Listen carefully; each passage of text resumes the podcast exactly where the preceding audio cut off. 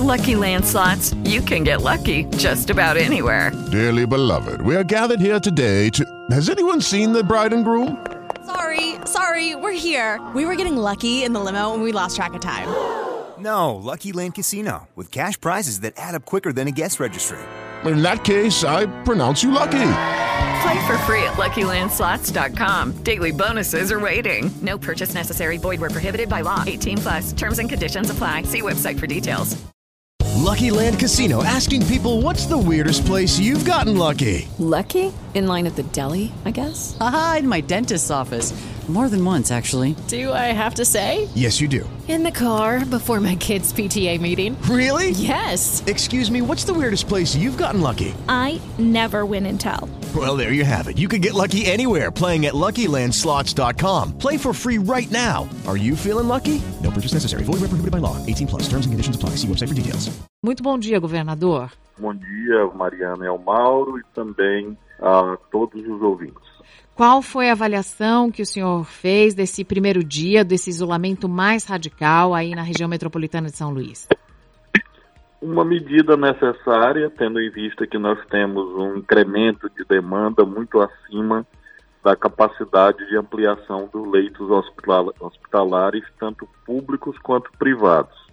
Temos feito um esforço que já resultou na triplicação do número de leitos é, públicos estaduais disponíveis para coronavírus. Porém, a demanda faz com que o nosso estado tenha ontem ultrapassado a marca de 5 mil casos confirmados, é, portanto, já quase 300 óbitos. Então, nós temos que ter muita atenção e a literatura científica internacional e nacional indica que essas medidas preventivas têm eficácia no sentido de conter o crescimento de casos e, com isso, garantir que haja oferta de leitos na proporção que a população precisa. Agora, governador, bom dia para o senhor, é o Mauro quem, quem fala. Nós estamos conversando com o governador do Maranhão, Flávio Dino. Governador, esse isolamento mais rígido que começou ontem na região metropolitana de São Luís, ele foi adotado por causa de uma decisão judicial baseada num estudo da Fundação Oswaldo Cruz da semana passada que mostrava que o Maranhão era o estado com maior crescimento no número de mortes no país. O, o, governo do estado não via a necessidade de implantar esse chamado lockdown? Foi preciso de uma medida da justiça? Nós tínhamos já um estudo é, no âmbito do consórcio Nordeste, também no nosso estado, porque nós temos comitês científicos atuando, que apontavam nesta direção. O meu decreto anterior, com medidas restritivas, vigorava exatamente até o dia 5, no caso ontem. Então houve, eu diria, uma feliz convergência entre aquilo que nós já estávamos é, projetando é, e aquilo que o Ministério Público, o Poder Judiciário também consideraram. Tanto que nós acatamos prontamente a medida e consideramos que era um reforço em relação à atuação é, do governo. O Poder Judiciário corretamente é, manteve o meu, meu, decreto até o dia 5, houve, portanto, um tempo de preparação é, das estruturas de fiscalização e, por isso, nós estamos desde ontem com essa medida em que nós temos as barreiras funcionando, do governo do estado também, das prefeituras desses quatro municípios que se situam na ilha de São Luís, abrangendo mais ou menos um milhão e meio de habitantes, e nossa avaliação quanto ao dia de ontem, e aí esse comecinho do dia de hoje, é, mostra uma alta adesão social à medida, e este é o fator mais importante, é o convencimento. A coerção é um instrumento subsidiário, o mais importante é que as pessoas se convençam, e graças a Deus, ontem e até agora, é, desse início de manhã, o resultado é altamente positivo nesse aspecto. E por que, que as pessoas não haviam se convencido antes, governador? É, porque antes já havia é, o decreto do senhor com, com medidas de, de, de, restrição também. Por que, que foi preciso um decreto mais forte do chamado lockdown, é, que prevê aí no caso fiscalização, prevê punição?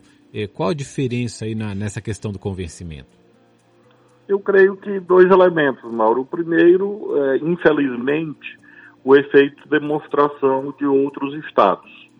Nós estamos no regime que eu tenho chamado de lockdown profilático, ou seja, nós não chegamos a experimentar um colapso na rede hospitalar. Ele se avizinhava, mas como agora mesmo nós temos ainda uma situação muito difícil, é, porém nós não chegamos a experimentar é, situações em que, é, lamentavelmente, há estados em que as pessoas sequer conseguem entrar nos hospitais.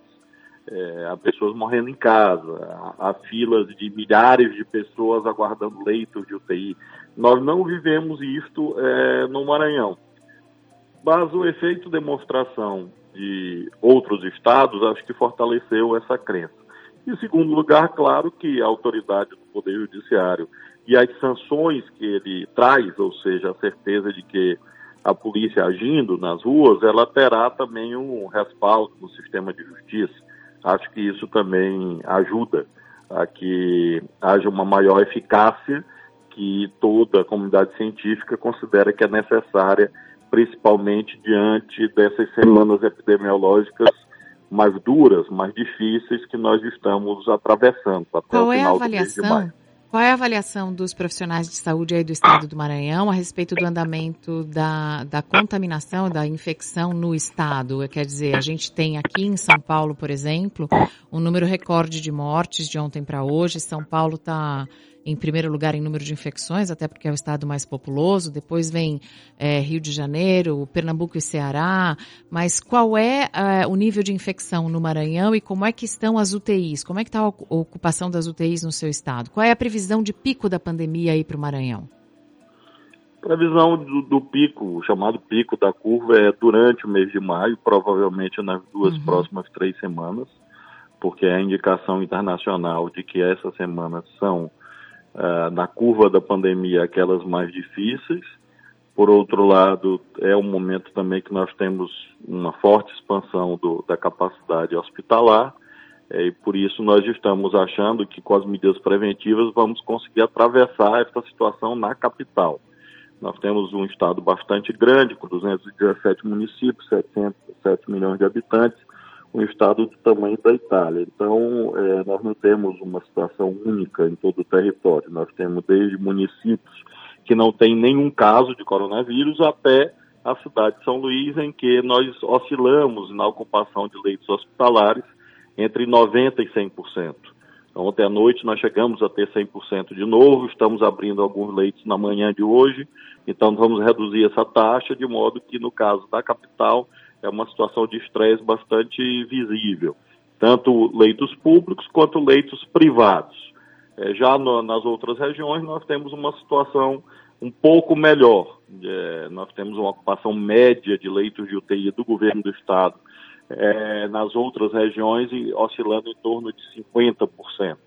Então, o foco de atenção, sem dúvida, é na região metropolitana de São Luís neste momento. Governador, é, agora falando um pouquinho do, do aspecto político e também do aspecto financeiro, como é que o senhor avalia essa PEC do auxílio financeiro aos estados que está em fase, fase final de votação na Câmara dos Deputados?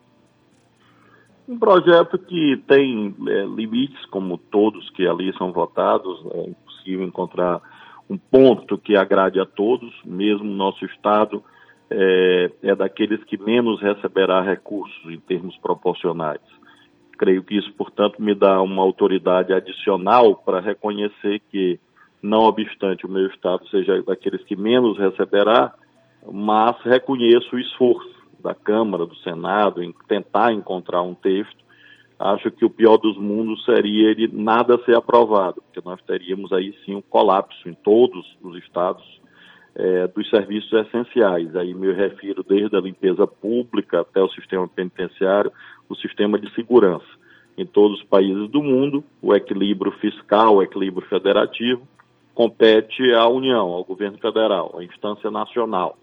É, vimos isso em outros países é, que já aprovaram situações similares. Espero que esse, esse projeto seja finalizado e concretizado para que nós possamos cuidar do principal nesse momento, que é a salvação das vidas ameaçadas em face dessa terrível doença. Governador, para terminar, eu também não poderia deixar de, de perguntar ao senhor sobre a, a, situação política. Ontem nós tivemos conhecimento do depoimento do ex-ministro Sérgio Moro e eu queria é, perguntar para o senhor como político, como governador e também como profissional do, do direito que o senhor é, é, que efeitos e consequências esse, esse depoimento, os fatos que o ex-ministro Sérgio Moro levantou, que, que consequências pode, pode, podem existir para o governo do presidente Bolsonaro? Eu quero, inclusive, divergir um pouco de uma certa visão dominante, segundo a qual o depoimento é, do ex-ministro Moro, do ponto de vista jurídico, foi frágil. Creio que, que não, ao contrário, enxerguei elementos de confirmação, de corroboração de tudo quanto ele diz, ou seja, o próprio depoimento dele, do ponto de vista jurídico, já constitui prova quanto a atos ilícitos desde a possibilidade de advocacia administrativa, prevaricação, obstrução à justiça. E vejam, Mauro, essa é uma análise jurídica. Nem trato das consequências políticas nesse momento, uma vez que imagino que isto deve ser após a pandemia. Nós temos que hierarquizar prioridades. É, há uma investigação no Supremo, requisitada pelo Procurador-Geral da República, é, e as provas principais são exatamente essas trazidas, trazidas pelo Sérgio Moro achei muito, muito consistente o depoimento dele com aquilo que ele diz, que o depoimento é prova, prova oral. E ele trouxe provas documentais, no caso, mensagens que confirmam que houve sim uma tentativa indevida de interferir em investigações, e como disse, isso pode é, configurar uma sequência de ilícitos penais que, naturalmente, deve ter consequências tanto no Supremo Tribunal Federal quanto na esfera política. Não será a curto prazo, mas nós temos, lamentavelmente, essa triste situação do presidente da República formalmente ser investigado pelo Supremo e termos o seu próprio ministro da Justiça sendo a principal fonte, a meu ver, repito, consistente quanto ao cometimento de ilegalidades, é, sobretudo estas que se referem ao patrocínio de interesses pessoais, familiares, interesses privados perante um órgão que integra o Poder Executivo, porém presta uma função ao Poder Judiciário, uma vez que a Polícia Federal é a Polícia Judiciária, segundo a nossa arquitetura institucional. Então, creio que são fatos de grande gravidade que devem trazer desdobramentos futuros após é, o término desse desafio principal do Brasil, que é enfrentar o coronavírus. A gente agradece muito a participação, a entrevista do governador do Maranhão, Flávio Dino. Governador, muito obrigado. Um bom dia para o senhor. Bom dia, governador. Eu agradeço a você, Mauro, Mariana e Rafaela, e aos ouvintes. Muito obrigado.